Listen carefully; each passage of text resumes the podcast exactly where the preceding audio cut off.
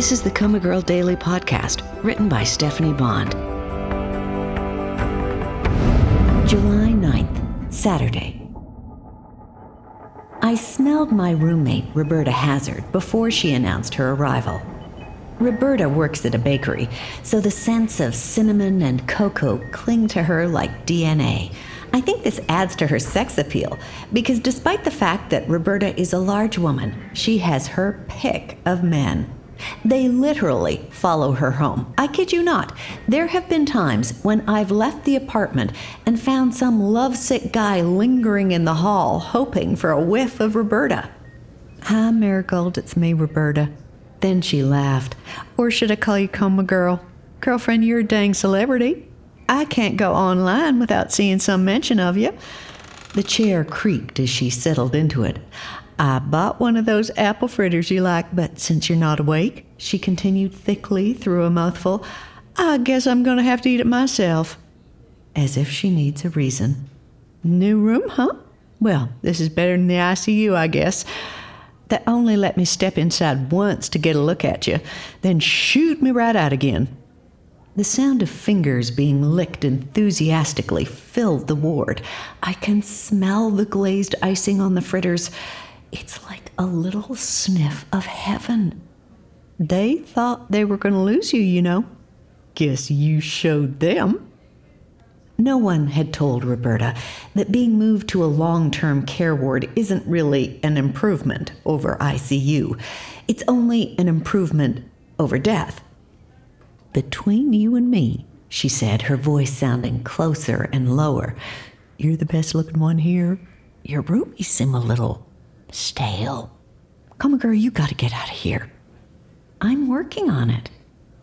Guess who came in the bakery today? Go on, guess. Okay, You'll never guess, so I'll tell you. Marco. Remember Marco? The guy I dated last spring till I found out he was married? Well, he says he's left his wife for real this time and he wants to get back together. What do you think I should do? Run like the wind. I know you never liked Marco, but I think he's changed. He hadn't. People don't change, not for the better anyway. Guess who else came in this week? Go on. Guess? Okay, you'll never guess. So I'll tell you Duncan. Duncan? The mere mention of his name nearly sent me back under. I could feel the fingers of deep unconsciousness pulling at me, the equivalent, I suppose, of a person in a coma almost passing out. I hated that even in this state of near nothingness, he could still affect me. He's back in town, and get this his fiance is friends with the owner of the bakery. They came in to taste test cakes for their wedding. I mean, what are the chances they'd walk into the bakery where I work? If you ask me, it's kind of freaky.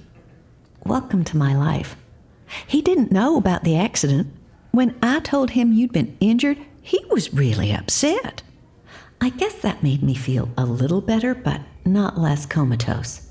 I wasn't nice to him, in case you're wondering. I wasn't rude, but I wasn't nice because no matter what you say, I think he treated you pretty shabbily. And that's why I love Roberta. Oh, and his fiance, who laughs like a barking seal, by the way, chose the pink grapefruit cake for the reception. I mean, yuck, am I right? She's right. But pink grapefruit is trendy and sounded hip on Pinterest wedding boards. Not that I'd ever haunted Pinterest wedding boards.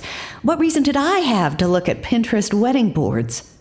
I could count on one hand the number of proposals I'd received in my life.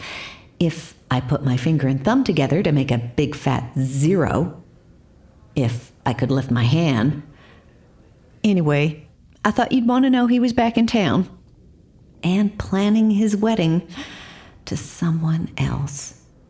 The sound of wax paper being wadded up reached my ears, and the chair creaked, indicating Roberta had stood.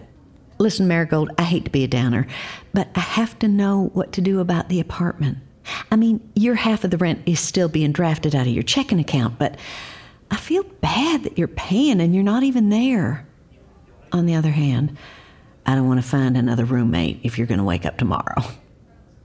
I would do my best to oblige. She sighed. Okay, I gotta run. Marco is waiting for me in the lobby. Bye, Coma Girl.